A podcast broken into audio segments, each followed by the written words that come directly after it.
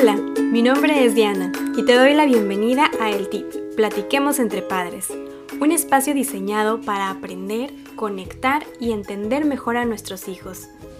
El día de hoy vamos a platicar de una estrategia que nos ayuda a ejercer una mejor paternidad. Esta estrategia te puede parecer muy lógica, pero a menudo se nos olvida y es sumamente importante que la apliquemos en nuestra vida, tengamos hijos o no. Y es el autocuidado, que es simplemente la habilidad de cuidar de nosotros mismos, aprender a escuchar a nuestros sentimientos, nuestros pensamientos y las señales que da nuestro cuerpo. Y te voy a platicar por qué afecta de manera directa a nuestra paternidad. Primero que nada, quiero que pienses en alguna actividad que te guste mucho hacer y que ahora con tu nueva rutina de padre ya no es tan sencilla de realizar. ¿Recuerdas en qué te gustaba pasar tu tiempo libre? ¿Qué es eso que te mantenía lleno y de buen ánimo? No se puede servir desde una jarra vacía. La mayoría de nosotros, cuando nos convertimos en padres, experimentamos un cambio de vida tan drástico que muchas veces sin darnos cuenta nos vamos dejando de lado.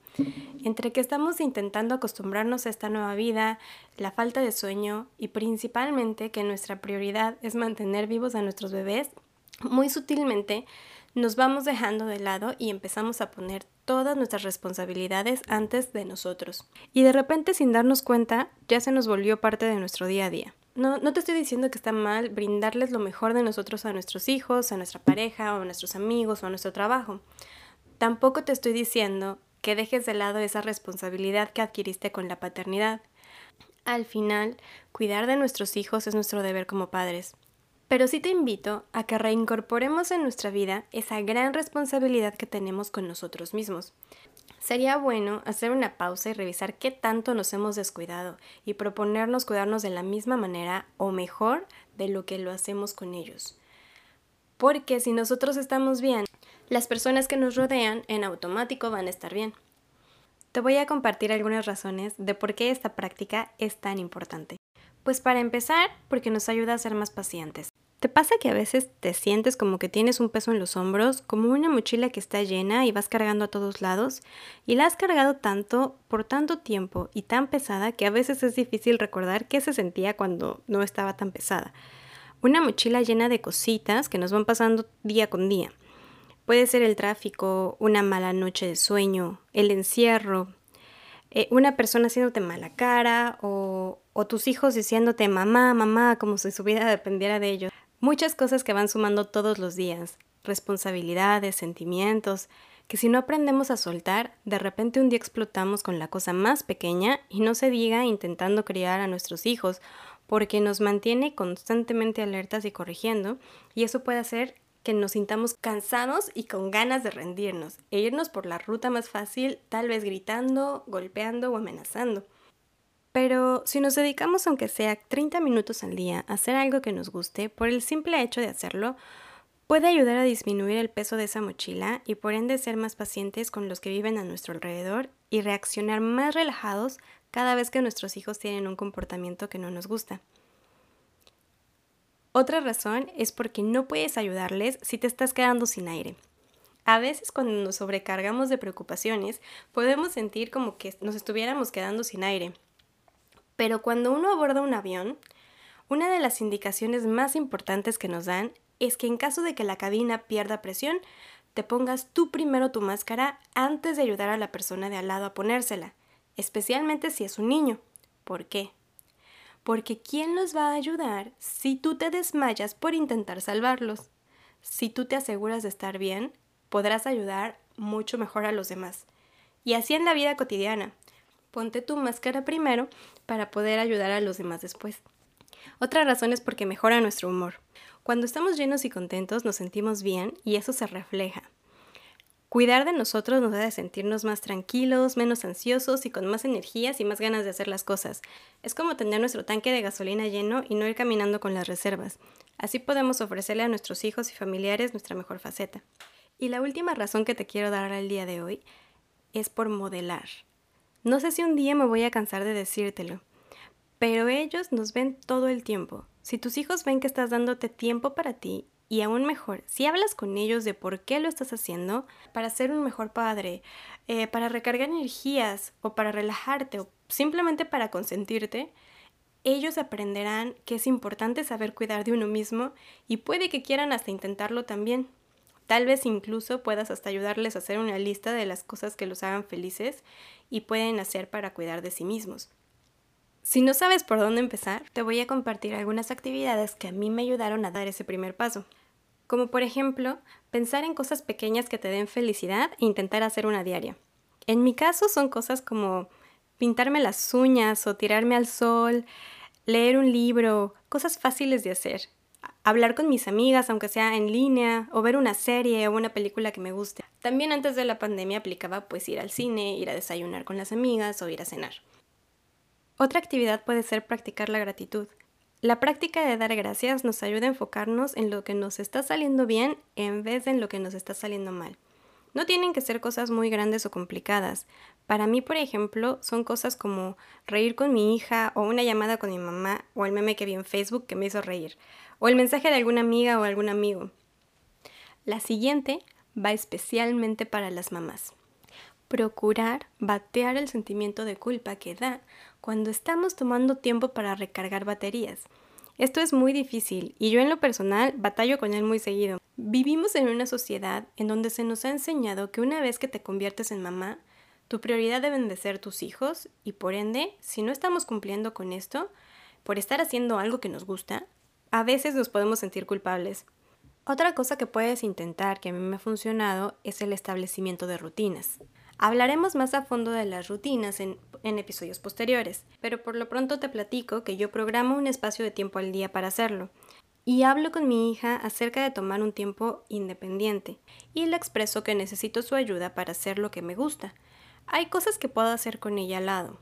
Hay cosas en las que necesito silencio y cuando lo hago se lo digo. Suena increíble. Y al inicio, por supuesto que hubo resistencia pero con la práctica y la repetición hemos logrado llegar a un punto en donde ella entiende cuando necesito espacio. Pero a veces, aún con toda la práctica y la plática y todo, los niños no siempre están dispuestos a cooperar. Y es ahí donde podemos pedir ayuda. Cuando la vida se pone complicada, pide ayuda. Estos tiempos que estamos viviendo ya son muy complicados por sí solos para muchos de nosotros, y entiendo que a veces es muy complicado recibir apoyo, o muchas veces simplemente está fuera de nuestro alcance. Entonces, cuando yo no consigo ayuda, me valgo del famoso screen time o tiempo de pantallas para poder cumplir conmigo. Este también es complicado porque cada vez que tengo la oportunidad de que mi hija está tranquila y distraída con la tele o la tablet, me dan ganas de adelantar lo que sea que tengo pendiente, pero en los días en donde no he tenido tiempo para hacer algo para mí, me priorizo y voto todo y recuerdo que es importante no fallarme y rellenar mi tanque. Ojo, aquí no te estoy diciendo que sea lo mejor ni te lo estoy recomendando como mejor opción, pero quiero mantener este espacio lo más real posible y hay mucha controversia alrededor del mundo de las pantallas. Sin embargo, tenemos que estar conscientes que este mundo tecnológico, nos guste o no, es en el que a nuestros hijos les tocó nacer. Y en mi opinión personal, lo importante y que debemos tener en cuenta es la calidad y la cantidad de tiempo que permitimos a nuestros hijos estar en ellas. Pero ese es otro tema que si quieres platicamos en otra ocasión. Otra cosa que nos ayuda a sentirnos mejor es hacer ejercicio. El ejercicio libera endorfinas, que es una hormona que nos hace sentir sensaciones positivas en nuestro cuerpo, parecidas a las que produce la morfina. Nos hace sentir energéticos y felices. Si tienes la posibilidad de mantenerte activo, no dudes en hacerlo. Pero si se te complica, muchas veces una caminata por la cuadra o bailar en la sala con tus seres queridos o perseguir a tus hijos por el jardín es suficiente y reconforta. Estas son algunas de las actividades que yo hago y me han funcionado hasta el momento. Estoy segura de que tú tendrás las que te funcionen mejor a ti y si alguna de las mías te es de ayuda, están a la orden. Entiendo que estamos pasando por tiempos muy difíciles y siempre habrá temporadas en nuestra vida en donde sea especialmente difícil cuidar de nosotros y otras en las que no tengamos energías ni de salir de la cama. Si estás pasando por una temporada como esta, Siento mucho que lo estés viviendo y te mando un fuerte abrazo y recuerda que la autocompasión, el aceptar los sentimientos que tienes en este momento y darte la oportunidad de sentirlos y aceptarlos sin juzgarte ni presionarte, teniendo paciencia contigo, esa también es una manera de cuidar de ti mismo. Y tú dirás, sí Diana, esto se escucha muy bonito, pero ¿cómo le hago cuando tengo a mi hijo en casa todo el tiempo y no se me quiere despegar? Pues en el tip de esta semana te voy a compartir cómo lograr tiempo para ti con niños alrededor. Primero que nada, confía en ti y confía en tus hijos. Ellos son más inteligentes de lo que uno piensa y entienden mejor de lo que uno cree. A veces los adultos solo tenemos que darles la oportunidad de demostrarlo para cosas positivas, porque para travesuras ya está más que comprobado. Para los niños pequeños, el concepto de tiempo es muy abstracto. Entonces necesitamos usar algo que los ayude a comprender cuántos son 5 minutos. En este mundo en el que vivimos ahora, hay tantas herramientas como puede ser un cronómetro en el celular, una alarma, un reloj de manecillas explicando en dónde tiene que estar la manecilla larga para que el tiempo se acabe, o un reloj de arena. También venden un cronómetro para niños que es utilizado en algunas escuelas, en donde tú jalas como una palanquita y la posicionas en el tiempo que deseas y la porción que es equivalente al tiempo que seleccionaste se pinta de rojo. Y conforme va pasando el tiempo, la parte roja se va haciendo más pequeña hasta llegar al cero. Este es súper útil porque ellos pueden ver gráficamente cuánto tiempo les queda. Este cronómetro me ha servido para todo marcar cuánto tiempo falta para dormir, cuánto tiempo de pantalla tiene, cuánto tiempo de juego le queda, cuánto falta para que llegue el amigo. Y, de repente te encuentras un día en el carro y ellos te dicen, ¿y cuánto falta para llegar? Y cuando tú contestas 30 minutos, ya te dicen, ah, como la mitad de mi reloj, ¿no? Por supuesto que no necesitas comprar nada para poner en práctica esto con lo que tienes a la mano en este momento es más que suficiente. Pero aún así, te dejo el dato del cronómetro en las notas por si tienes curiosidad o te interesa echarle un ojo. Ya que tenemos el método que queremos usar para medir el tiempo, sigue explicar que vamos a tomar un tiempo personal por X cantidad de tiempo y mientras ellos pueden hacer alguna actividad que disfruten. Si quieres, puedes ayudarles a pensar en qué actividad pueden hacer pero procura que ellos sean los protagonistas de su idea, porque si ellos se sienten dueños de su idea, es más fácil que estén dispuestos a cooperar y pongan menos resistencia.